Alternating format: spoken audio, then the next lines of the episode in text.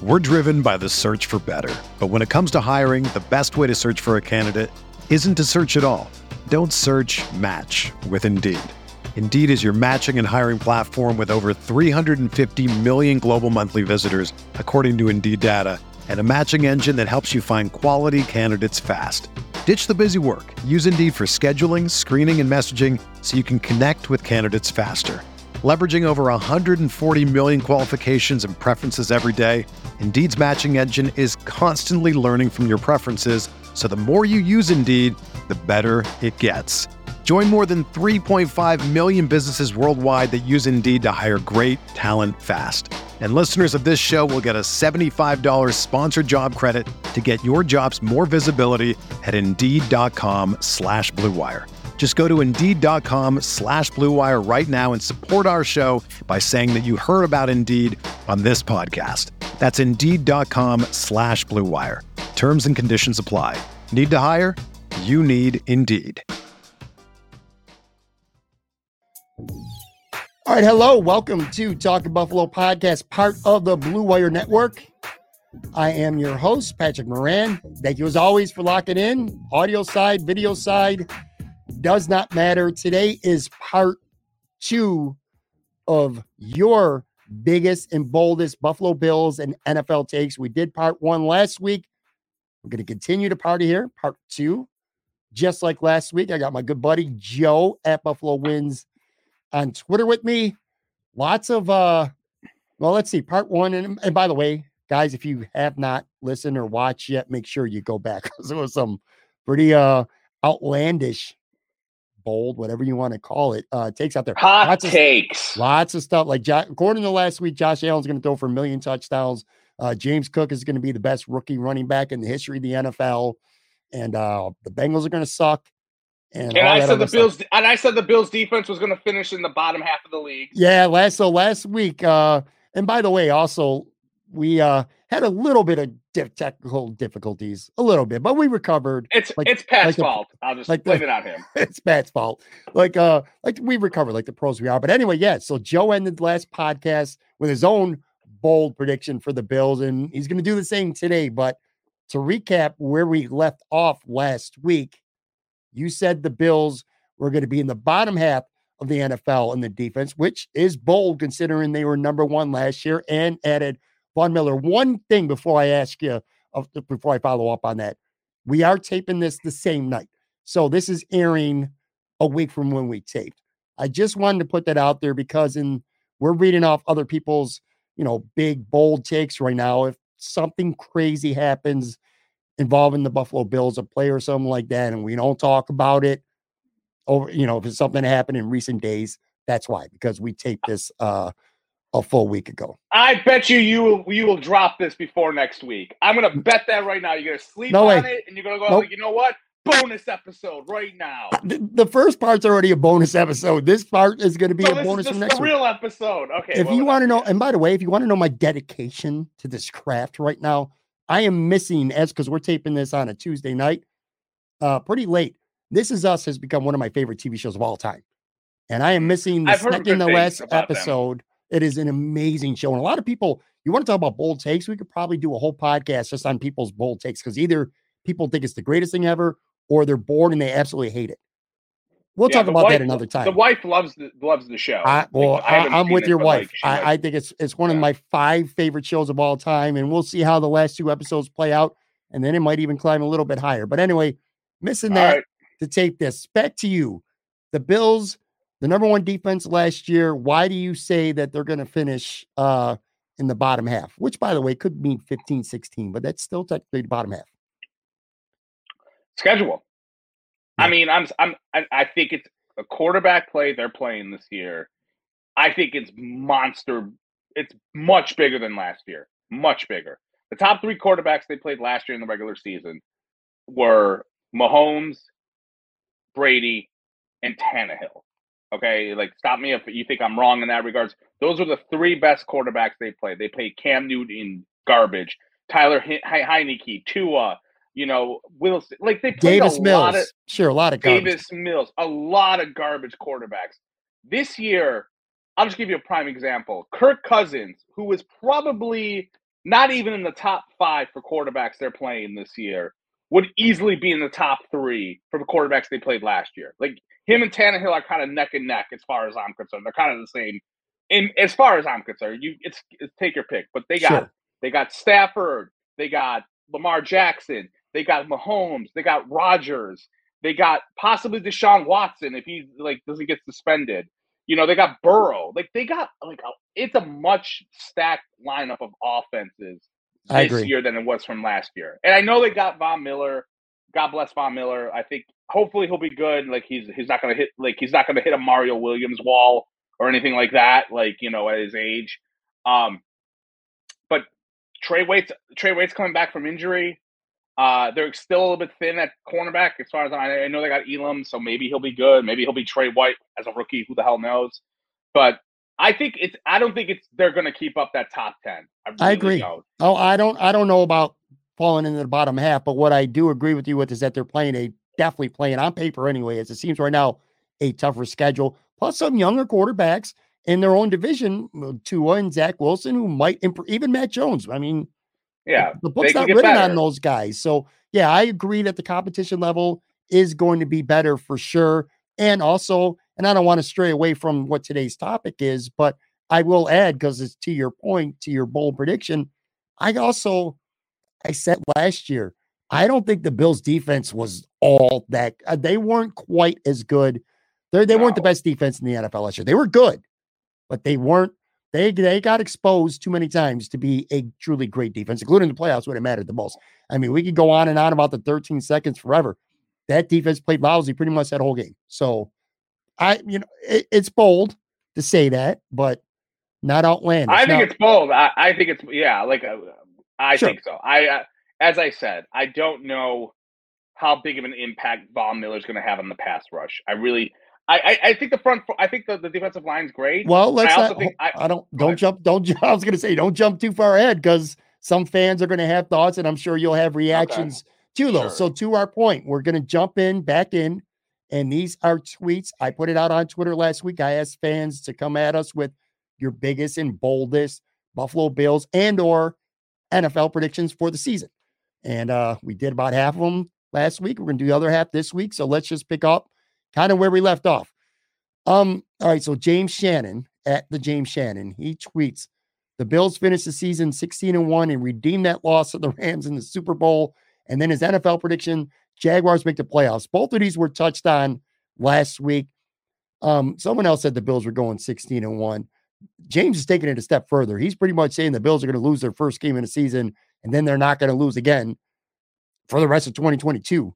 Um, and, and, and the Jaguars making the playoffs. I just, I know these are bold, and that's why we asked for, it, Joe, but I just don't see Jacksonville Jaguars making the playoffs, man. That's just, I don't know, man. It's almost too much for me to be able to to handle. This I is bold. It, I think it's really dependent on how how much you view Trevor Lawrence and then Josh Allen, the defensive side of the ball. Like they have and like how really terrible good... you think Urban Meyer was as head coach last yeah, year. Yeah, exactly, and that that could be part of it. They are in kind of a, a not a great division by any stretch. Like the, That's the, big. like the the Colts are in transition. I mean, who believes in Matt Ryan? The, the Texans are going to be lousy. Uh, the Titans are kind of in transition too. Uh, I don't see yeah. them making the playoffs, but I could see them winning like six games or something like that, six or seven. You know what I, I mean? There was one party that of, of your take I don't agree with, which we'll get to in, in another tweet. Um, yeah, and look, Joe and I both do not think the Bills are going to go 16 and one and only lose the first week to the Rams, and then what would they run off? That's 16 in a row during the season, and three or four if you count the Super Bowl after. No. Anyway, all right, let's continue here.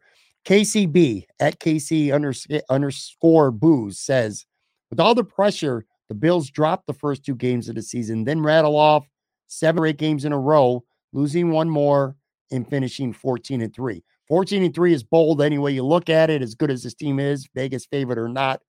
Um, I mean, yeah, not a lot to add to this tweet. It sounds feasible, at least.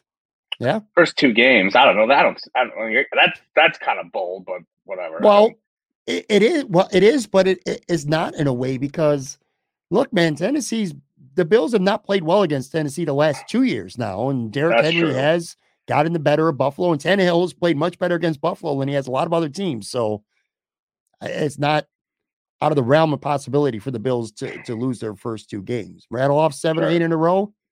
Again, tough. 14 and three. I like it. That's what we asked for. Bold tweet. That's bold.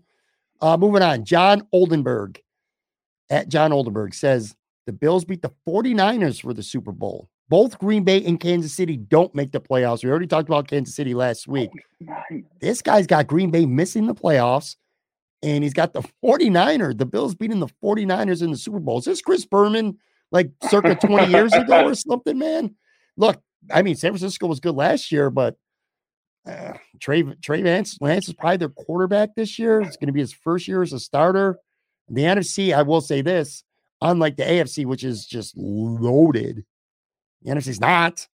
So I, I, I, could definitely, I could see Sam Fran maybe making. I mean, look, they were one. They made it to the the, the title game. What two out of three three years or whatever, mm-hmm. like the AFC, the NFC Championship.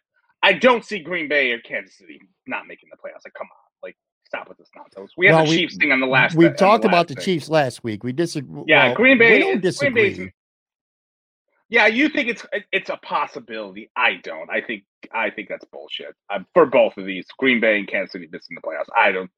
I, I'll be walking on. I'll be walking on water uh, if that happens. I think Green Bay's got a far better chance of winning the top seed again in the NFC before the playoffs, and then ultimately losing in the playoffs because that seems to be what they do. Aaron Rodgers is a regular season god, and then he's sure. pretty pedestrian in the playoffs. I mean, he does have a Super Bowl, and you can't take that away from him. But you know, over the course of his career, it's kind of in the trend, at least uh, over the last handful of years, not playing as well in sure. the playoffs. Yeah, I don't see Green Bay uh, not making the playoffs. I don't see the Chiefs not making the playoffs either, but I do, I don't think that's outlandish. 49ers in the Super Bowl, though. Hmm. All right. At, or David at super underscore nerd zero zero. Bills break the 2007 Patriots point differential record of 315. For math purposes, Joe, that means the Bills would have to average over 17 games an average victory margin of 18.6 per game. And that's if they go undefeated. They lose a game, obviously they would have to increase that. That is uh that's I know people love the Bills, man. I get it, but man, that's a that's a yeah, tall that's task. That's their bold. schedule is that's their schedule is too tough. I mean, the Patriots of 07, like I, that was the year that the AFC East was horrible. Like the Bills finished in second place with a seven and nine record. I remember mm-hmm. this, and like the the the Dolphins and Jets were like two wins each, maybe one win. So I mean, a lot of it is scheduling, I, and I do think the Bills' schedule is a lot tougher than it's been in a while. Like you know, they play a lot, so I don't I don't think the three fifteen. No, Unre- I think, what was it? What what was no. their point differential last year? Do you remember? I don't. I don't have. I don't have. Uh, I think it was really high, but like because they they blew out a, a, lot of crappy teams and they. Yeah, they, they losses, won big. They barely lost. They, yeah. they lost. Uh, they were like they didn't win a game last year by one score. Every one score game the Bills lost last year, which was a big problem. Um, yeah. Before I go to the next tweet, let me ask you this, because and again, bold tweet. We asked for it. We certainly got it. That is pretty damn bold. Not impossible because this team is loaded. But uh, do you worry a little bit before we get to more tweets here? The Bills being as favorite as they are, like you find me a, a media outlet. I don't care if it's ESPN, Sporting News, Sports Illustrated, Fox Sports, whatever it may be. Find me a media outlet, and I'm going to find you a power rankings that has the Bills number one. The Bills are literally number one everywhere. The Bills are favored to win the Super Bowl right now in Vegas, the betting favorites. Um, do you worry a little bit about this team being ranked that high and put on a pedestal right now when at the end of the day, this is a team that got beat convincingly two years ago in the AFC Championship. And then last year, of course, they should have won. And if they probably would have beat Cincinnati and went to the Super Bowl, but they didn't win. They lost in a divisional round. Seems to be a very lofty uh a bar. About the bar is like insanely high for this football team right now. Does that concern you a little bit about a team that for me, I've always enjoyed being the hunters more than the hunted. I would say there's maybe a concern about uh, like I don't think there's a concern that they're too cocky or anything like that. Like they they're too overconfident because everyone's picking them to be great. Right. I mean they they I think that's we last year heading into the season they were they were picked by not as many as now, but they were picked to go pretty damn far. You know, because they were one game away from the Super Bowl in 2020. Um, I do worry about the pressure getting to them because now it's like I don't even know what the realistic expectations are in terms of what what makes a failure of a season. Like if you lose in the division around, that feels like a failure of a season. If you lose in the AFC Championship game, that kind of feels like a failure. It is. Season. It's not kind it of. Is. It is. It is. It is. Yeah. If you exactly. don't go to the Super Bowl this year is a failure to me. No question about that, it. And that can maybe worry me a little bit that they'll put too much pressure on themselves, maybe. Um, because look, I I, I I said this in the last the last podcast we did that they still went eleven and six last year. They were seven and six at one point where they had like a lot of losses, like against teams that were like you know, they got crushed by the Colts. They lost to Jacksonville. Like the moment did seem at times to be a little bit too big for them, where like they were maybe they were just kind of going through the motions a little bit. Too big uh for the coaches for sure. I, there's no yeah, question about it. The coaches, but like uh, there is a lot. There is definitely, man. Uh, this is the most pressure I think a team has had since probably '91. Like for the Bills, I'm just saying by the Bill standards, where like after Norwood missed that kick, like everyone was like, they got to get back. They had sure, yeah, yep, yep. And then once they started getting crushed, it was kind. Of, it kind of changed a little bit. Where you were kind of like, I don't know what the hell's going to happen. Like it, w- it wasn't as much pressure because like I think people at that and when we were younger, it was not expected that we kept thinking that it was going to end sooner rather than later, and it didn't because they went back three and four. But like that ninety, I remember ninety one was like they need to go back because of how they lost, and I feel like that could be the, the case here.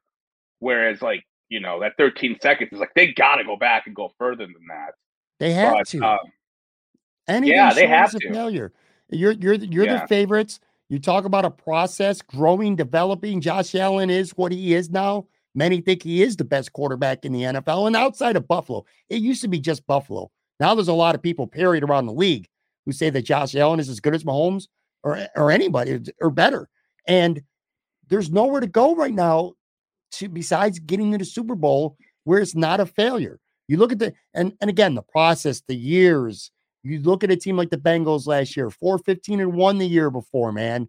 Joey Burrow's first full season in the league, and they very well not only did they get to the Super Bowl, they probably should have won the Super Bowl They almost yeah. last year. So yeah, I do worry about pressure. The way I see things playing out is to our point that we've been discussing. The schedule's really hard early on.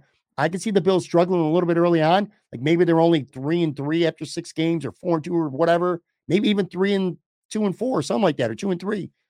I could see the media shitting on them, calling them overrated, this and that. And then I think they get to that buy, and I think they really step, you know, they start to put their foot on the gas. And the good news is, I think they'll be playing their best football uh, when it matters most. But anyway, I just want to know your thoughts on that because there is a lot of pressure. Back to our tweets here because I said I thought you were wrong about one thing. Uh, Michael Rickmuth says the Colts get the one seed in the conference because of their division, and they also play the NFC East. I don't agree. I think the Colts are a good team. I think Matt Ryan is a big upgrade over Carson Wentz. I think the Colts got a great offensive line. I think I think Jonathan Taylor's as good as any running back in the NFL, and they got enough good pieces, and they're playing in a weak division. To I'm Michael's not- point, and they're I'm playing not- a soft schedule. I okay, yeah. One more Yeah, thing, I don't think the Colts. Go One ahead. more thing too. Last last year, and it could be the same kind of situation because I think this is where you would go with it too. The Titans were the number one seed in the AFC, but ain't no one in the world thought the Titans were the best team in the AFC. You know how loaded the AFC West is. The Bills got a tough schedule. Colts don't. I could see the Colts. I could see this tweet having some merit. I could see them winning their division. Uh, definitely not a number one seed. I am not. I don't think Matt Ryan. I think Matt Ryan's toast. I think he's been toast for the last couple of years. Yeah, he's going to a better team than he he was on with the Falcons, but I I, th- I think he's toast. I Okay. really do. All right. But- let, let, But they could win because of their division, yes, but not. I, point. think they're going to win because of their division. I think they'll be in. I I think they're one of those teams that'll have a better record than they are. That said, they put a beating on the Bills last year, and they're not a good. The Bills are not a good matchup for them because of the way they're physical at the line of scrimmage. And Jonathan Taylor's just a fucking beast, man. All right, David Joseph at Canisius eighty five. He says Jets nine and eight in third place, Fish four and 13 in last. All right, man. This is where I get to the point, And we didn't really talk about it much last week. And I think a couple are going to come up about Miami right now. I I feel like this is Bills fandom hating on their enemy. I don't know where you come up with a team, Miami, that almost made the playoffs last year, a team that won, I think, seven of their last eight games last year, who added Tyreek Hill, who added a lot of talent to their team this year. Four and 13. Is that bold or is that just, yo, I'm a Bills fan and I really fucking hate Miami right now? Because that's how I feel. I feel like it's the latter. How do you how do you have Miami going four and 13? You know, we're like, I think into this two-part series, we're like probably an hour and change into it. And I have not I've not talked shit about anyone yet. I'm gonna talk shit now. Nate Geary, this is all Nate Geary's fault.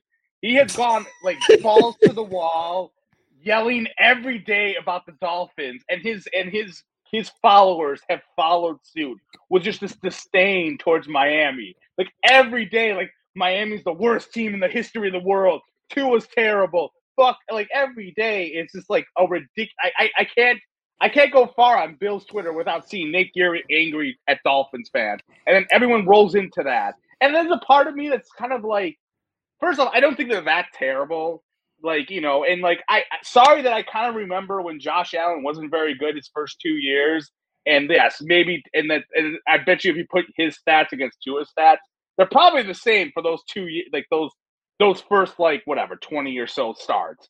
But and then like everyone's like, ah, he's terrible. Fuck him. He's going to hell. Like, and I, I come. I sometimes wonder, like, you know, the Bills are like, they're supposed to be this upper echelon team right now, where it's like, why, why are people just constantly just taking dumps on the Dolphins? Like, sh- shouldn't we be like looking at better things? Like, like I just remember like during the draw, like, the Patriots fans really make fun of the Bills fans and coming into anyone's tweets and being like, oh, you guys are losers. I don't think the Patriots gave a shit. Their fans care, cared about us. They cared about the Colts.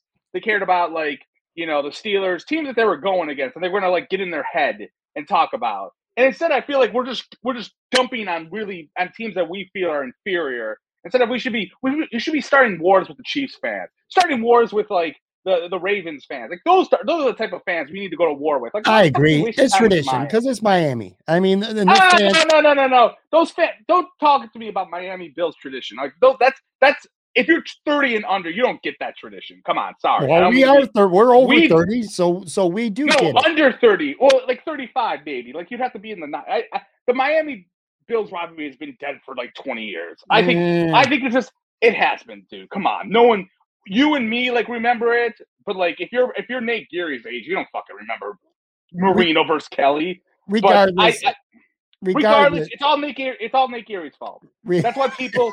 that's why people hate Miami, and they cannot shut up about like taking right. a dump on them all Bills, the time. Bills fans hate Miami because of our, of, of our good of friend Nick Geary. Sal Capaccio and Jeremy White. People hate the Patriots because of them too, because they they obsess over shitting on their fans right. and and, and, there's, and, and, and, there's some fans who just, I kid about that one, but anyway, there's some fans who just hate them because they're in our division. But anyway, my point that I was making there was, um I, will say this too before I get to the next tweet. I'll go back to the the one from David. The Jets nine and eight, and if I'm a New York Jets fan, my goal for the season, like the Bills right now, we just talked about it. It's Super Bowl or bust as far as I'm concerned. You don't get to the Super Bowl this season's a, a failure to me. If I'm a New York Jets fan, nine and eight, that's my goal. If I have a winning season, if I have a nine and eight record and a winning season this year, I think that's a good year for the New York Jets. Miami four and thirteen. My point was this. That's just ridiculous. All right, the, the so many bad things would have to happen for them to go to 413. I almost feel like that's not even a bold take. That's just a Bills fan hating on Miami. Let me continue, by the way.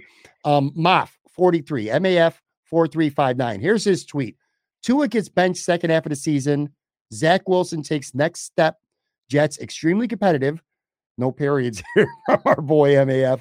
Uh, Mac Jones takes a step back due to lack of coaching. OJ Howard is a red zone stud. Ed Oliver gets biggest benefit of having Von Miller around. A lot to unpack here. I agree about Ed Oliver, by the way. We saw Aaron Donald's, oh, well, he already was the best defensive tackle in the NFL, but Von Miller's arrival in the Rams really helped him as well. Um, we, we talked a little bit about OJ Howard last week. Red zone stud might be pushing a little more, but again, I don't compare him to Knox or great tight ends. I compare him to Tommy Sweeney, who was the Bills' second tight end last year. So that's a big upgrade. Uh, we might talk about Mac Jones a little bit. Zach Wilson, if the Jets, we just said, or I at least said, their goal should be to be a 500 team this year. That's pending on Zach Wilson because I think the Jets got a lot of good young talent, but Zach Wilson needs to be better. Tua getting benched in the second half of the season, it just, you know, this tweet aside and this podcast episode aside, this whole off season, it just blows my mind how much Bills fans think Tua stinks. And I'm not there yet. I'm not impressed with him, but I'm not, if I'm a Dolphins fan, I'm not ready to give up on him. And he's got weapons galore now. Jalen yeah. Waddle, Jalen Waddle, Mike Gesicki, uh, Tyreek Hill. He's got good running backs I'll Chase Edmonds who can catch the ball. There's a lot of weapons for Tua. This whole and, and plus, yeah. way, and, and not to mention a, a, head coach Mike McDaniel now, who's offensive minded as opposed to Brian Flores. I'm I hate to say it, you know, sorry, Bills fans, but I think Tua is much better than a lot of you guys think he is. Yeah, I mean, I think I think there's reasons as to why Tua has at times struggled. They've gone through different offensive coordinators, they've had different like schemes, but they they're doing everything they can to get him a lot of weapons. And like these are some key weapons for him, you know, and I and I, I for me, and I think I can't get past the fact that Tua isn't like a guy who like was I don't know how could I say this? Like he came in like like out of nowhere like a little bit like Josh Allen kind of did like Josh Allen kind of came out of nowhere where he when he got drafted high like no one really had him I think being a high pick like before the college football season started. Then he kind of progressed tools all that sort of stuff. I Tua was a guy who like I felt was like in college it was like a two year span of everyone knew he was going in the top 10 and it was like the suck for Tua like yeah, there was a, there was be... tanking for him. Teams were talking about tanking. Yeah, and then like were. he got yeah, and then he he got injured and like had a really bad injury. And I think his first year they kind of kept going back to with Fitz and him and and etc. But like they put a lot of weapons with him. I just don't think he's as uh, yeah. I don't think he's as garbage as like as as you as your boy Nate Geary wants to indicate. It's unfair to call him garbage control. now. That's my whole point, and yeah. I know you agree with this too. It's not fair to say that he's garbage yet he deserves this year. If he doesn't improve, if he don't look much better this year with these weapons and a new head coach and more talent around him, then you got a problem if you're Miami. And then you better go out, you better get yourself a guy because you're surrounding a bunch sure. of weapons around a quarterback who can't get it done. All bills all day to the point, says Teddy Bridgewater, starting by week six. Again, saying that Tua will get benched. I will say this. So I shouldn't shit on these tweets because let's Tua is not Josh Allen. And you love Tua, them. Yeah, go ahead. Miami's not married. Mike McDaniel's not married to Tua. So for whatever reason, he does play like shit early on. They do got a veteran like Teddy Bridgewater. This isn't an insane tweet. You know what I'm saying? I don't buy it. I don't think it happens, but I don't think this is insane either. You know what I'm saying? It's they're not married. I, I'm higher on Tua than a lot of Bills fans are, certainly, but they're not married to him either. It's not like He's not Josh Allen. He's not going to get three, four years, whether he's great or whether he stinks. You know what I'm saying? If, if I don't think they're going to bench him because I think if the the coach was like in his third year and make it or break it kind of year, then yeah, if he struggled, I could see him being benched. But this being, my apologies, I forgot the coach's name, but like Mike it, McDaniel. It his, Mike McDaniel, thank you. Uh, it being his first season, I think he's going to ride Tua into the ground and, uh, at the end of this season and be like, all right, fuck it. If he's I terrible, agree. I, I week then, six. That's it. Yeah. Sort of. Now, uh, to be fair, he didn't say to all Bills all day. Didn't say Tua was going to get benched. He said sure. Bridgewater starting. I mean, that could mean injury, and Tua has been injury prone. So right. if you look at the tweet from that aspect, it's not that outlandish. But anyway, I'm gonna take a real quick break. I'm gonna come back, and on the other side, we got plenty more of your Buffalo Bills and NFL hot takes to get to. Be right back.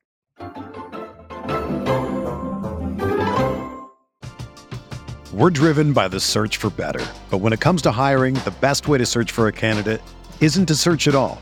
Don't search match with Indeed. Indeed is your matching and hiring platform with over 350 million global monthly visitors, according to Indeed data, and a matching engine that helps you find quality candidates fast. Ditch the busy work. Use Indeed for scheduling, screening, and messaging so you can connect with candidates faster.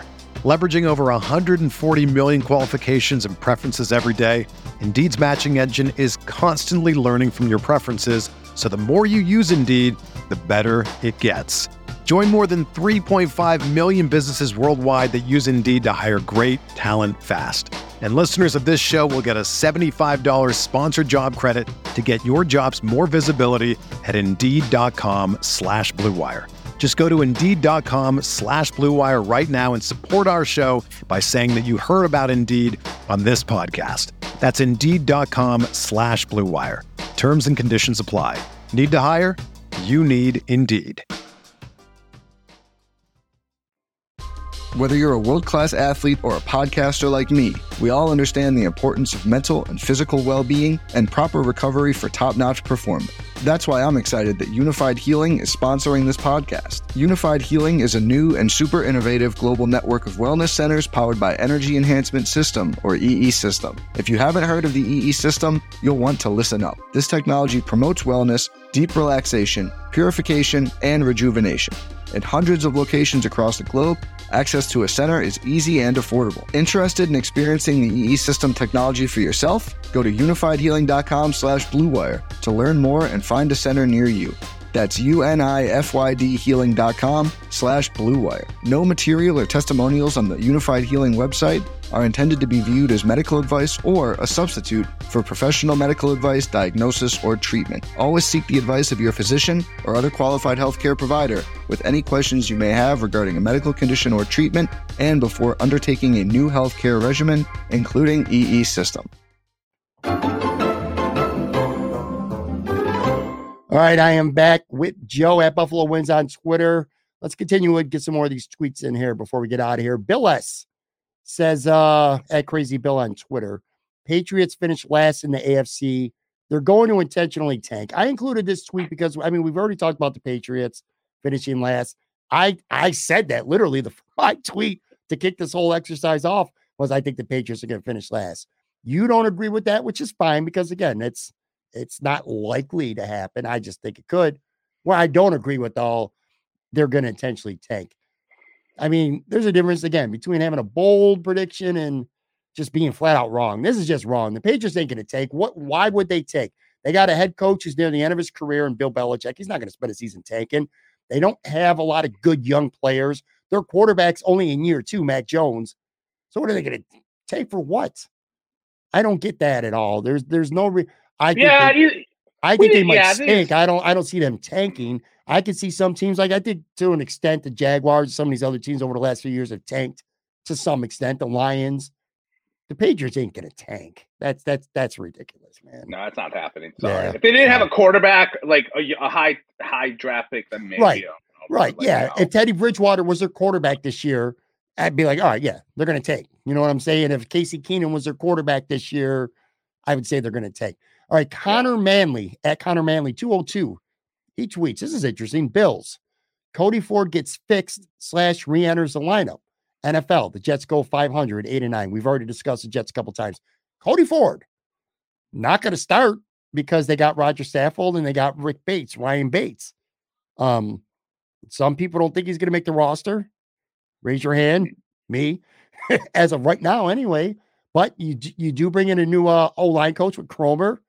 Maybe he could do something with Cody Ford. I like this. This is a it's a nice bold prediction. He re-enters the lineup. Yeah. Hey, It's po- it's possible. Look, it's it's possible. Like, look, I, I I'm not. One thing you and I like we were talking about this off air a, a week ago during one of our million arguments, but like I am not I am not sold on the Bills offensive line. And I and I think they still to this day do not know what the hell they have. And I, I do I could see Cody Ford doing this because I do like Aaron Kromer. He knows how to coach offensive linemen. We saw him in Buffalo. He made he made John Miller look pretty damn good when John Miller was nothing and then he became nothing after he left. He did he did pretty well with that offensive line from uh like the Rex Ryan days, basically. You know, and I could see I could see him maybe doing something with with Ford. It'd be Uh, nice. Overall, yeah, it'd be nice. But overall, I think this I, would love if I was not lazy. Uh, I would look into like how many line combinations the Bills have had since 2019. It has to be in the 20s at this point. they have cut guys that they've re-signed, like Quinton Spain. They've like benched guys. They've like traded. They've done so many different line combos.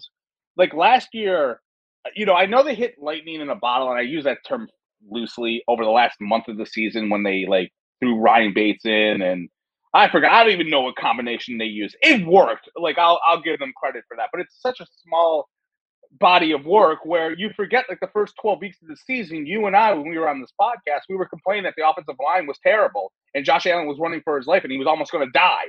And then like, you know, they they they found a different turn they found some different personnel. I don't know. Like I, I'm I'm skeptical about that. So I could totally see Cody Ford coming in and like taking over for Ryan Bates, maybe. Like, I don't know what happens. Again, no one thought Quinton Spain was going to get cut after three games in 2020. You know what I mean? And, and like, no one thought Cody Ford was going to lose his job to Jon Feliciano.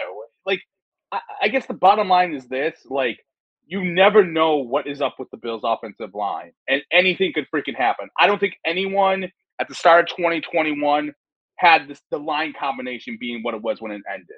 I and agree so with I agree with that. I don't think he's yeah. going to start the year. I don't think he's got any real, uh, short of injury. I don't think he's going to start the year as a starter because Roger Saffold is starting at left guard, and they did not match a, a, big offer from Minnesota for Bates for Bates to not start. So, but who knows? Again, injuries happen, inconsistent play. To your point, um, it was a injuries were a problem last year. I mean, Feliciano, Ike Boettger, um, Spencer Brown had COVID, Dion Dawkins had COVID twice. So I mean, he should, he will get an opportunity at some point. I guess the point in the tweet is the most important part is forget about him entering the lineup, whether it's a starter or backup. It's him getting fixed. If, if Kromer can fix him, that would be a, a big win for the Bills. All right, uh, let's keep this going here, just in case Jay um, at Jameson Cole says McKenzie has seven touchdowns this year between the air and the ground. I looked it up. Isaiah McKenzie has 10 total touchdowns during his Bills career, parts of four seasons combined. 10. Seven is a very uh that's a very ambitious number for a guy who I don't see a, a big time path to him getting a lot of uh playing time. It depends. I mean, when he get when he's on the field, he's good. I mean, he was great in that that Patriots game if he's on the field. I, I mean, I think that's doable. Yeah, if he's on the field, I think he'll, have, again, some, he'll have some weeks where he's going to get he'll be uh, in the game plan. And I think there's going to be some weeks where he's not, though. Maybe. I think overall, the Bills wide receiving core, it's very interesting because there's a lot of youth. There's a little bit of youth there. And I think there's a little bit of like, you know, you know, it's going to be Gabe Davis. You know, it's going to be Diggs and Crowder is in there. But then, like, if they do a lot of four or five wide receiver sets, which they could do, you know, they've done it in the past, or maybe they do, they have a lot of options. One of those guys could take off who you like, you don't know. Because again, they they they they got rid of Cole, they got rid of Emmanuel Sanders, and they only brought in really one veteran into that fold, and the rest are all kind of young guys. So let me say this: I, I, like Isaiah. I, am not gonna lie. I think when he, he impressed me in that Patriots game, but again, you need a bigger body of work probably before you start saying he's going to get seven touchdowns in a. Let, a let season, me say this: but. Let's go back to our first uh episode or episode last week. I don't remember who it was, but somebody said Jamison Crowder could be a surprise cut. I'm not saying he will be a surprise cut, but I would not be floored if Isaiah McKenzie ended up being a surprise cut because you got your two receivers, you got Jamison Crowder, you got uh Shakir, the rookie. Those four are locked in. Trust me, those guys are locked in. And um, unless injury happens, of course. Kumerow might make this team on special teams. He's a good special teams player. I think it could come down to Isaiah McKenzie versus Marquez Stevenson. Now, Stevenson would be the more likely guy to get cut, Stevenson has a, uh, you know, they both have special teams value. And Kumerow has a lot of special teams value. I'm not saying McKenzie's going to get cut, so I don't want that to be twisted. I'm just saying if you want to, if you were to put me on a spot, it's just fresh in my mind right now where you said, name me a player, or veteran that would be like, oh, this guy got cut. I would say Isaiah McKenzie's on my list. That's, that's just throwing it out there, man. anyway, that's that's that's yeah. possible. I mean, if you wanted me to predict like what veteran surprise cut, yeah, it's possible for Isaiah McKenzie, you know, yeah. in terms of that, or or Zach Moss. I guess that's the other guy. Maybe gets sure. cut. I don't know. Yeah, Zach Moss they, definitely. They, have four running backs in that room right now. Yeah, if Duke Johnson beats him out, I can totally see it happening. Um, CNY's favorite tweeter at Fracking. Oh, it's Fracking Sabers. He's a good guy. I like him. Yeah, First he's a good, good dude, man. Twitter guy. Yeah, I like him. Actually. Here's his take. He says Tyler Bass gonna break his own point record with 160 points this season. Again, me being the math genius that I am, I I, I did the Oh, math, yeah. and uh, for Bass to break his own record, he would have to average 9.41 points per game.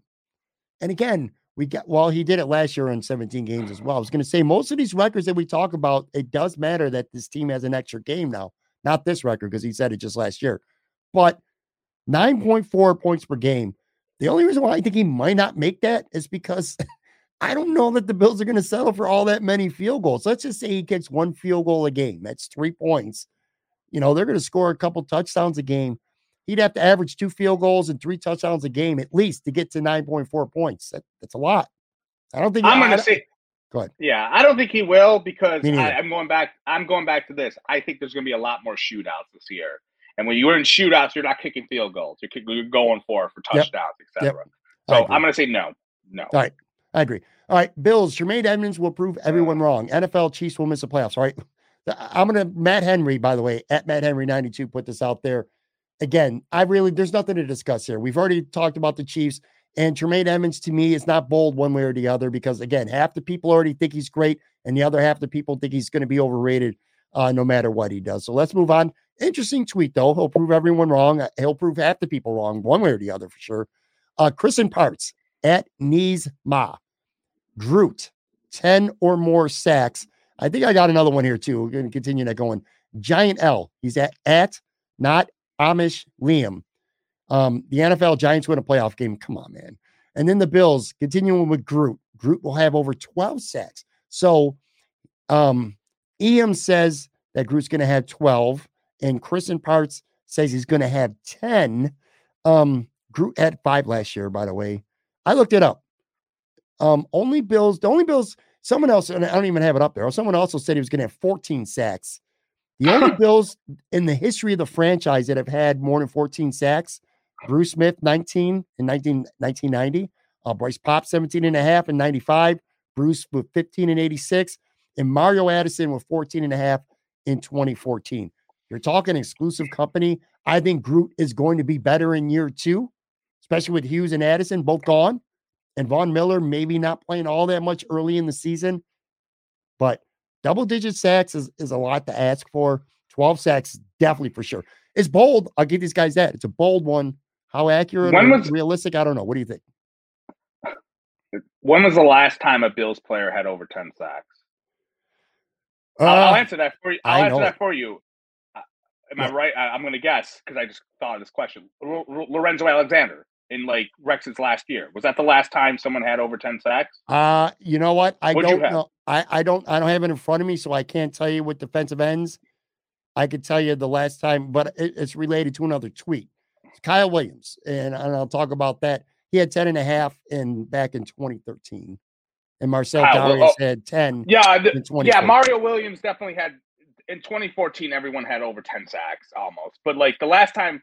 Lo- Lorenzo Alexander was the last Bills player I can remember who had. I think. I think he had ten sacks. Right. Rex in his last year. But it has been Groot in year two, that, it's a lot for Groot. I mean, that's a lot No, to ask. I, I don't I don't I think I think there's a lot of people. I hate saying a lot of people because it sounds I hate exaggerating or throwing a generic statement, but this ain't fucking nineteen. This ain't 1995, man. When like people were getting a lot of sacks and all this sort of stuff. Like I don't. They would be lucky. There's no one. I will say there's not going to be a guy who has over ten sacks on this team. It's just not going to happen. Sacks just don't happen as much. It's just it's just a it's a league that is designed to get the ball out pretty damn fast. You'd have to go against a really bad quarterback. I say a bad quarterback, a guy who takes a lot of sacks. Like maybe 10 Tannehill takes a lot of sacks. Tua takes sacks. So maybe like that's like how you can you can kind of finagle it, but like yeah, I don't I can't I can't see I I I will this is a semi bold prediction by me. There will not be a bill that has a, more than 10 sacks this year. All right. I don't, well, There's not. that, that's a coin flip. It, it could happen. It, it- it's, Why could it it wouldn't be it wouldn't be crazy to me one way or the other. I just don't think it's going to be Groot. I think if someone gets a 10 sacks, I don't think it's going to be Groot. Um, Who do you think it's going to be? uh, who do you think I think it's going to be? Tim Rudge at Tim Rudge 90. Uh, his take is Rousseau will have more sacks than Von Miller in the regular season. And then he says NFL take the Eagles will win the NFC East. Relatively bold take. I, I also think the Philadelphia Eagles are going to win the NFC East. Rousseau having more sacks than Von Miller in the regular season. On paper, that's certainly bold. For sure. I think. Dude, you're talking about Von, you're not talking about Mario Addison. We're talking about Von Miller, right? And I get it. He's older. people, He's still people have Von to- Miller. real quick, people have to understand like this defensive line, which hasn't, like I said, has not. I know they got some new blood in there, Yeah, a lot of a new blood in there. uh, not a new blood, but they do a big rotation. It's almost impossible. Like if you're playing sixty percent of the snaps a game, it's going to be very hard for you to get ten sacks in a season, I agree with right? that. Am I wrong? Like, yeah, I, if you're not I agree with that. Is Sean McDermott and is Sean McDermott going to finally change his philosophy? He- He's going to have to. You got Von, Von Miller's not going to play 50, 60%. He might early in the season. Von Miller ain't playing 55% of the snaps late in the season. There's no freaking way that's happening. that's going to be a big talking point on Mondays when when like when media and people tweet out the snap count, which you can get a Pro Football Reference, and people see that if Von Miller is playing less than seventy percent of snaps, I think you're going to have an outcry on on Twitter if the Bills defense is kind of struggling a little bit. Agreed. And Ed Oliver. Ed Oliver should be playing a lot more than 50, 55% of the snaps as well. All right. This might be a bot. Boogie at a bunch of shitload of numbers here. He says This is Boogie, a bot. Boog- Boogie Boogie tweets Boogie Basham leads the Bills in sacks. All right, ne- ne- next please. I, yo, he's Where's gonna get- AJ Epenesa? Is AJ going to be on this list too? I- I- I lead the th- team in I think? I think Boogie Shaq Basham. Lawson's going to do it. I think I think Boogie Basham will be the third defensive end though. I will I will say that Why are you putting this Von Miller sets a sat record? Oh, Be- come on, dude. Because, well, now. for the on. people listening who aren't on YouTube, Joe. Let me read it. Don Tolano, um, at Don underscore Taliano, his bold prediction Okay, is Von Miller sets the here. sack record. There's yeah, that's uh Yeah, sorry, Paisan, you're wrong on there. Yeah, he's not. Yeah, right. He's he's not. He's, Twenty three sacks would be. Uh, you, need, you need to like change your quality filter on Twitter with these replies, there, buddy. well, well, listen, these are fans' I'm kidding. opinions, man. The I'm bold joking. predictions. Bold I'm predictions. joking. Yeah, Now, bold crack predictions. Go if ahead, we yeah. said, if we said, give me realistic stuff, and you told me that, I'd be like, you're crazy. But we asked for bold shit. Mhm. That's what we get. Frank you should have just asked me for bold takes. Okay, go ahead. at Frank uh, Good Lukovic. luck pronouncing this. Okay, go ahead. Good job. Bills. Von Miller gets five sacks or less. Um. NFL Lions make the playoffs. I'll repeat what I said last week. Um, Joe Yurden would be very happy to see the Detroit Lions make the playoffs. Which, by the way, I think the Detroit Lions are going to be an improved football team. They might make a little bit of a push, maybe. Uh, Von Miller getting five or less sacks. Um, I, I would say that's bold. I, I wouldn't say it's outlandish. What would you say? Let me ask you this: What's more realistic? He gets over ten sacks, or he gets five or less sacks? I think he's going to get somewhere in the middle, closer to 10, though. I can see him getting eight or nine sacks because I think he's not going to play that much. And I think it's going to take him a little bit of time to get acclimated. And I think he's going to, a lot of teams are going to pay a lot more attention to him, which I think is going to open stuff up for other guys. Um, yeah, I, look, you're not going to get Devon Miller of 2018, but he's still a very, very good football player. And I watched a lot of Rams football last year. He's a difference maker. He is a difference maker. There's no question about it. But five sacks or less, hey, it's bold. Give him that. Good job, Frank. Uh, Justin, hashtag go Habs go. Here we go again with this James Cook. What, people came up consistently with number with him. James Cook ends the year with 500 plus receiving yards. 500 receiving yards seems to be the number with fans and him. Singletary goes for 1,250 rushing yards. Josh Allen throws for 50 touchdowns plus 5,500 plus passing yards. Hot, yo, it's just according to this guy, all right. Forget about James Cook because that would be part of Allen. According to uh Justin here, that's 6,750 yards just between Josh's arm and Singletary's legs right there alone. That's really ambitious, man. Yeah, it seems a little in- intense. Yeah. Sorry. maybe if the Bills added, like, if the Bills added Allen Robinson, maybe I could say, like, yeah, sure. Like the one thing him. the one thing I think that you and I kind of differ with a little bit is 1250 I think is much, but I I said this last week. I could see Devin Singletary if he stays healthy. I could see him running for a thousand yards this year. I could see him being a thousand yard running back. Why? Why do you think that? Because I think they're going to run the football effectively. I think they're going to run it not, not Okay. necessarily more, but more Well, effectively. Well, why do you think they're going to run it? I, I, okay, look, maybe Because you got look, more guys, you gotta you gotta have lighter boxes, man. You got good receivers, you got two good tight ends. but but Pat, why couldn't you run it last year? You had good offensive weapons last year. What is, do you think Stafford or whatever the fuck his name is from Tennessee? Well, you said you said a- it yourself. The offensive line was poorly played poorly last for a good But the offensive, year. But it wasn't. I don't know. I, I I- think I thought the offensive line in the second half was better, and not the second half, but the last month of the season, better in pass protection. But I'm not. I'm not thinking they are oh, they opened up all these damn holes that we're gonna have a thousand yard rush. A thousand yards. wanna uh, by the way, a thousand yards over 17 games is not really that many yards. Just saying, it's like Yeah, but 60 I don't some think yards a game. But You're telling me Devin Singletary can't average 60 some yards a game on the ground? No, no, because Yeah. I don't think this team is gonna. I am hoping they. I don't want them to rush the football. I want them to throw. What do you want them to do and what's going to happen aren't always one and the Well, I'm just saying, like, why do you think they're gonna all of a sudden? Do you think Ken Dorsey is all of a sudden gonna be like, "Oh man, we gotta run the football"? I do. now I think we're- Sean McDermott wants them to run the football more. Yes. well, he's yes, an asshole for doing that. Yep. If that's the case, At Roscoe. Roscoe Bomb at Roscoe Bomb Roscoe Davis. He's got a couple tweets here. Uh, Kaiir Elam, rookie of the year with five plus interceptions. Uh, the Ravens are the only team from the North that make the playoffs. And he also says for only the second time in his career, Tom Brady does not make double digit starts. All right, so he's projected bold predictions here. Tom Brady's going to get hurt. Um, he's basically saying that the Cincinnati Bengals are not going to make the playoffs because he's saying the Ravens are the only team from the North. And Kaiir Elam, rookie of the year with five interceptions.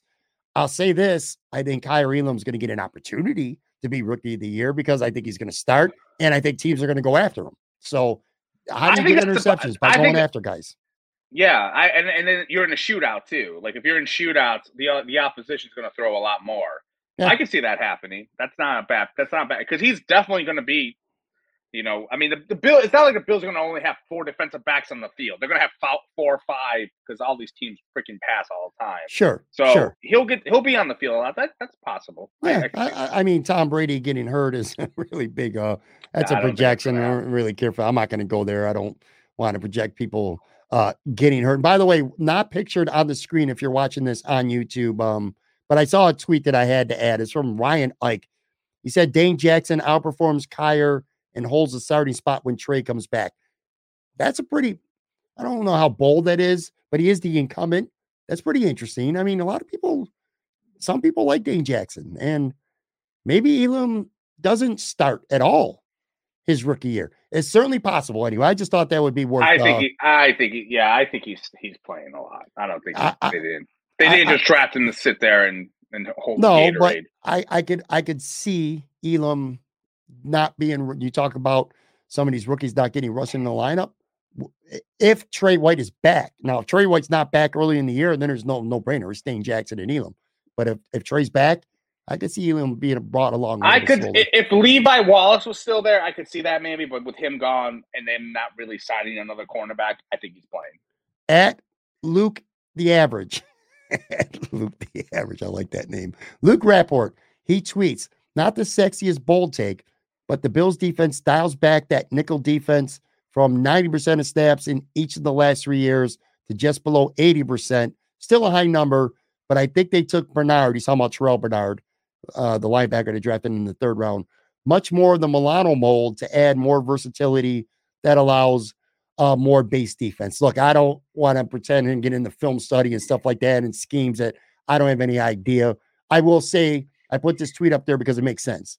Uh, it, it- that could be a reason why they drafted a linebacker in the third round so they could play a little bit more base defense with a guy who's a better blitzer than AJ Klein was and who can cover better out of the backfield, but he's got more size than Taron Johnson, who's always on the field when they're in their standard nickel. I, I mean, I really don't got much to add. I think it's a good tweet. It was interesting anyway. Yeah. Uh, I think they're still going to have a lot more cornerbacks on the field than they are going to have linebackers. And Yeah, I don't know. he- I don't know much about Bernard. I mean, I you know I don't pay too much attention to the draft, but I feel like he's there for special teams, and then if if Tremaine Edmunds leaves next year, they try to put him in there. Yeah, I don't know. Well, we'll see. Anyway, I thought that was interesting. At least it gives them an option to maybe play a little bit of a bigger base defense as opposed to having to be in a nickel all the time. They had to do something to replace AJ Klein too. Thomas Murphy at Murphy TV. Last couple here, by the way. Uh, Bills, Ed Oliver, 10 plus sacks, who will lead the team. NFL, Texans win AFC South with a 9 and 8 record. That might be as bold of a prediction as anything I've seen. If there's a team that's got, I don't want to say tank, but let's not be good this year so we can get the top quarterback next year in a quarterback heavy class. It's the Houston Texans. They got some young players, but this team stinks. Winning the division with a 9 and 8 record, no shot. Ed Oliver, 10 plus sacks. I love Ed Oliver. I thought he became a stud last year. I think he's one of the best players on his football team. He might be the best player on this football team whose name's not Josh Allen, by the way. But anyway, 10 plus sacks. His career high is only five. And I talked about this earlier. The only Bills defensive tackles to have 10 sacks or more in a season is Kyle Williams, 10 and a half back in 2013. And then Marcel Dareus had 10 in 2014. I'll give Thomas credit. That, that's bold at Oliver. 10 sacks is bold without being ridiculous. The Texas is ridiculous, but Ed Oliver, I don't think that's ridiculous. Von Miller, again, I think the Von Miller effect is going to help him. He's going to get a lot more single blocking.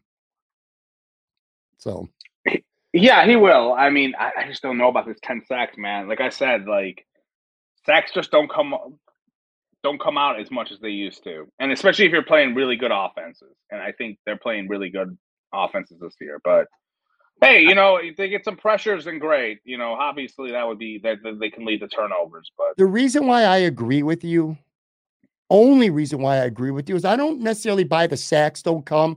Lots of players around the league have 10 or more sacks. Where I agree with you is Sean McDermott's philosophy towards constantly rotating. I think not getting enough snaps to get to double digit sacks is a bigger factor than anything else with the Buffalo Bills. Yeah, it's, I mean, and I think and I think this is going to be the year where there will be more questions about that because I think there is a tier of guys we know. I think like from 20 let's just say 18 to 2020 it was kind of this weird combination of you really they did that rotation but you weren't there wasn't a perfect person for you to stand for like oh man they should be playing Shaq Lawson way more t- made more snaps or Jordan Phillips way more it, it kind of made sense for them to do kind of that whole like collection, whatever defensive defensive lineman by committee. Now it's not because you have Von Miller there, you have you have Ed Oliver there. Like those are guys who should play seventy to eighty percent of the snaps. I agree. Like you and, can't you can't make a case that they shouldn't be. And and, Rousseau, and Greg Rousseau too. Same deal with him. He's yeah. a first round pick. When you're drafting defensive linemen as high as they have been doing, you kind of are like, hey, why you, you you kind of pick your favorites a little bit with like, why isn't this guy playing more? It's one thing when you have like a guy like you have Star Lotulelei and you have like age, you know, other guys who kind of are just there. Like you're like, ah, like, are you gonna really pound the pavement for for like these guys to play? But when you have stars and guys who are high draft picks, that's when you start questioning like, why is this guy not playing enough? Yeah. So it's going to be interesting to see how they do with this rotation now because there's I, more talent there, it feels like, than before. There's more top heavy talent now than before. So, yeah, I agree. I think one of the the points to, to look for this year is I think is Sean McDermott going to dial back a little bit this even rotation, keep everybody fresh and play your best players more than 50, 55% because he's got two or three guys he should. All right, last few here. Um, John Smythe says um, his Bills take is Matt Haack makes the roster. His NFL take is the Broncos miss the playoffs. Broncos missing the playoffs. I would call that a lukewarm hot take because again, they're really good and they got Russ Wilson and they had a lot of talent. They just sucked at quarterback. So they're very much in the mix. But at the same token, loaded AFC, loaded AFC West, they could easily finish third or even fourth in their division and miss the playoffs. So I say that's lukewarm. Matt Haack making the roster. I don't think this is quite as outlandish as everyone thinks. Look, punt god Matt Araiza was drafted in the sixth round. He is not a lock to make this team. And the reason why is the guy's got, he could kick the ball for miles, but he has to be able to hold. Holding is big, and we learned that last year. That's why they did not cut Matt Haack because He's an excellent holder. Tyler Bass loves him. So um, the punt god has to be able to learn how to hold the ball. And he's never had to in college because he also kicked the ball. So He's going to have to learn how to hold. And he's also struggled some with accuracy with punting. He kicks the shit out of the ball, but he out kicks his coverage. Anyway, my point is this. I mean, Jesus Christ, I'm already spending too much time talking about a fucking punter. But Matt Haack making the roster, unlikely, but not that crazy to me.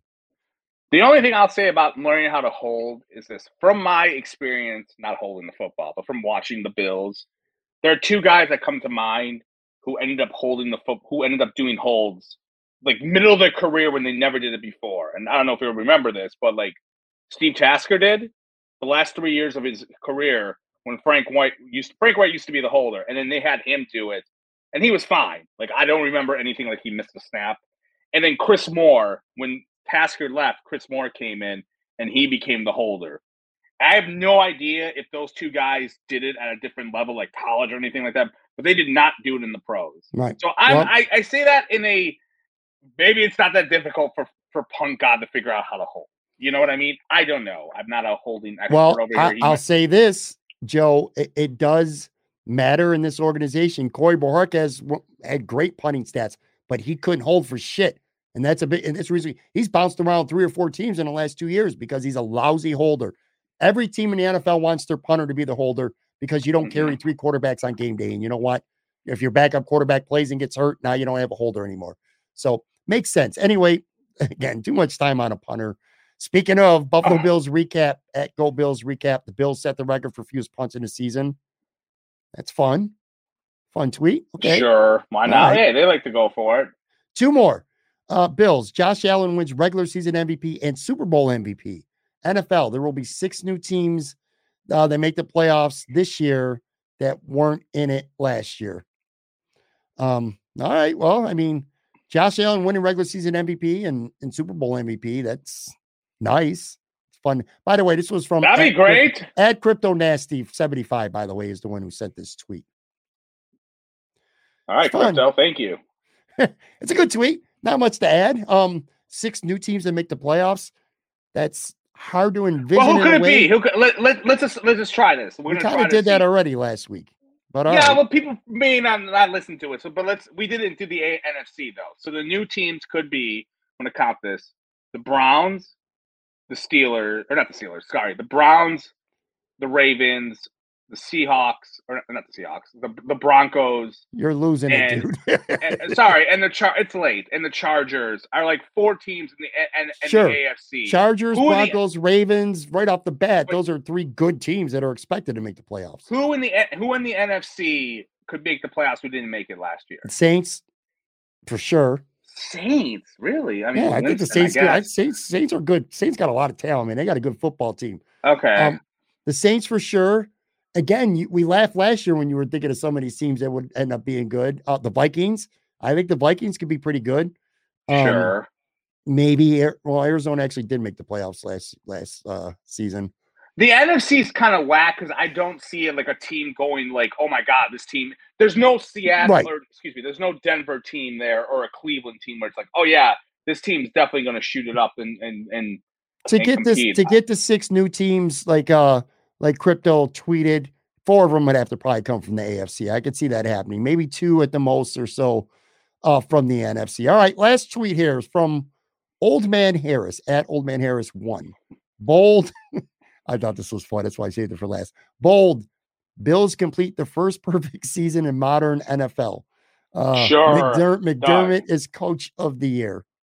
coach of the decade. He should he should just be uh statue right there that you have Let me statue t- of McDermott. You're going to give me a bold take to end this.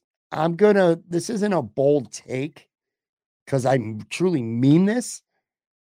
All the stuff we've talked about between last week and this week with the Bills, all these good players and all these big numbers and all these victories, all this stuff about all these players.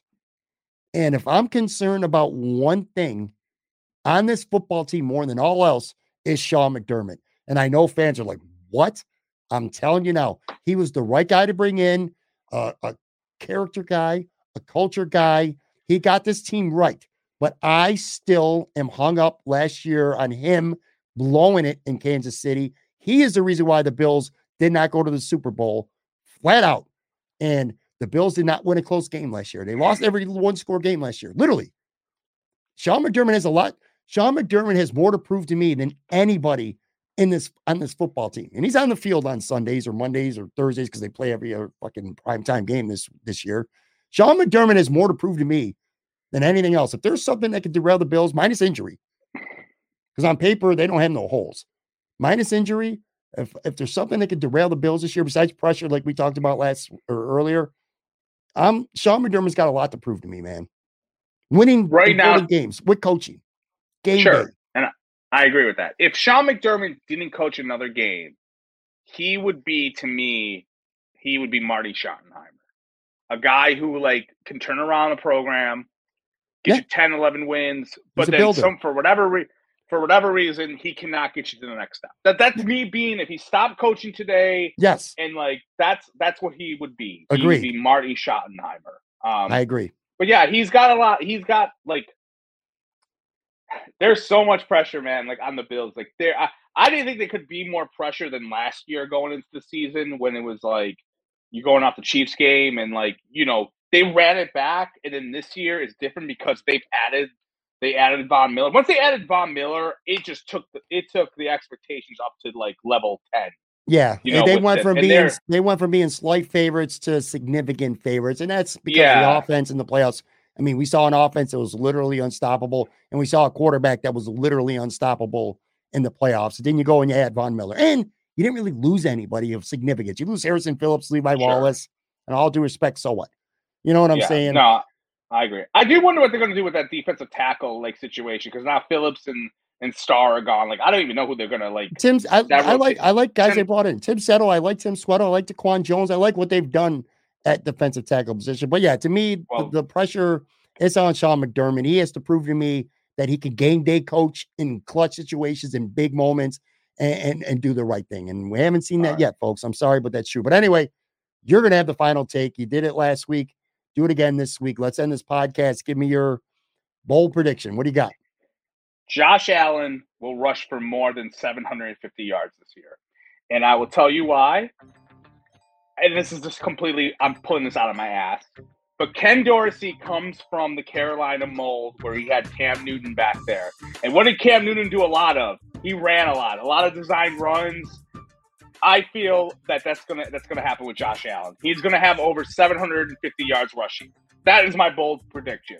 I predict a lot of people hope you're wrong because that means he's going to get hit a lot more, but it makes sense. It makes sense. I'm not sure.